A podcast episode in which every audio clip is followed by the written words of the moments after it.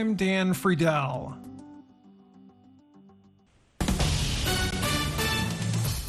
This is VOA News. I'm Tommy McNeil. The prime ministers of Italy and Canada signed security deals with Ukraine on Saturday as Western leaders rallied round the war-weary Kiev on the second anniversary of Russia's military invasion. Reuters correspondent Olivia Chan with more.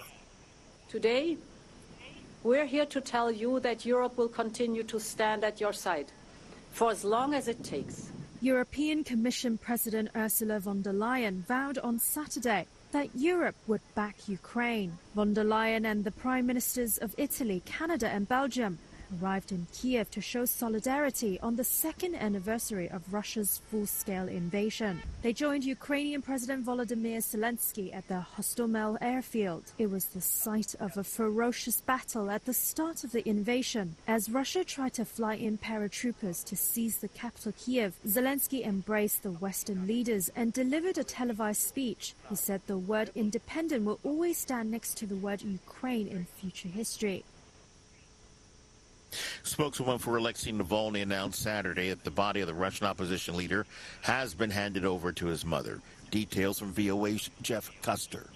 In a message posted to her social media accounts, Kira Yarmysh thanked all those who had joined them in calling for the release of Navalny's body. Yarmysh said she did not know if the authorities would allow a funeral to be held, quote, the way the family wants or the way Alexei deserves. On February 16th, Russian prison authorities announced Navalny had died suddenly of unexplained causes in an Arctic penal colony where he was serving terms totaling more than 30 years. Navalny had been Russian President Vladimir Putin's most formidable domestic opponent. Navalny's mother, Lyudmila Navalnaya, had remained in Salekhard, where the prison was located, for more than a week, seeking return of her son's body. It's not yet clear when or how a funeral will be held. Jeff Custer, VOA News. And this is VOA News. Heads of state across West Africa met Saturday to discuss the region's challenges and to call again on their three junta leaders Uh, to rescind their decision to quit their regional bloc. The Economic Community of West African States, or ECOWAS, summit Saturday in Nigeria's capital is being tested as members nations Niger and Mali, each of whom underwent military coups last year. Burkina Faso, which suffered a military takeover in 2022, are seeking to withdraw from the regional organization.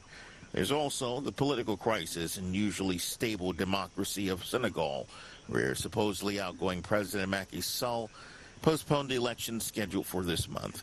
In an opening statement, ECOWAS chief and Nigerian President Bola Tinubu challenged his fellow member nations to address these issues head on. Times like this, currently, we face in our sub-region demand that we take difficult but courageous decision that put the plight of our people at the center of our deliberations. The Vatican announced Saturday Pope Francis canceled scheduled meetings because he is suffering from the flu.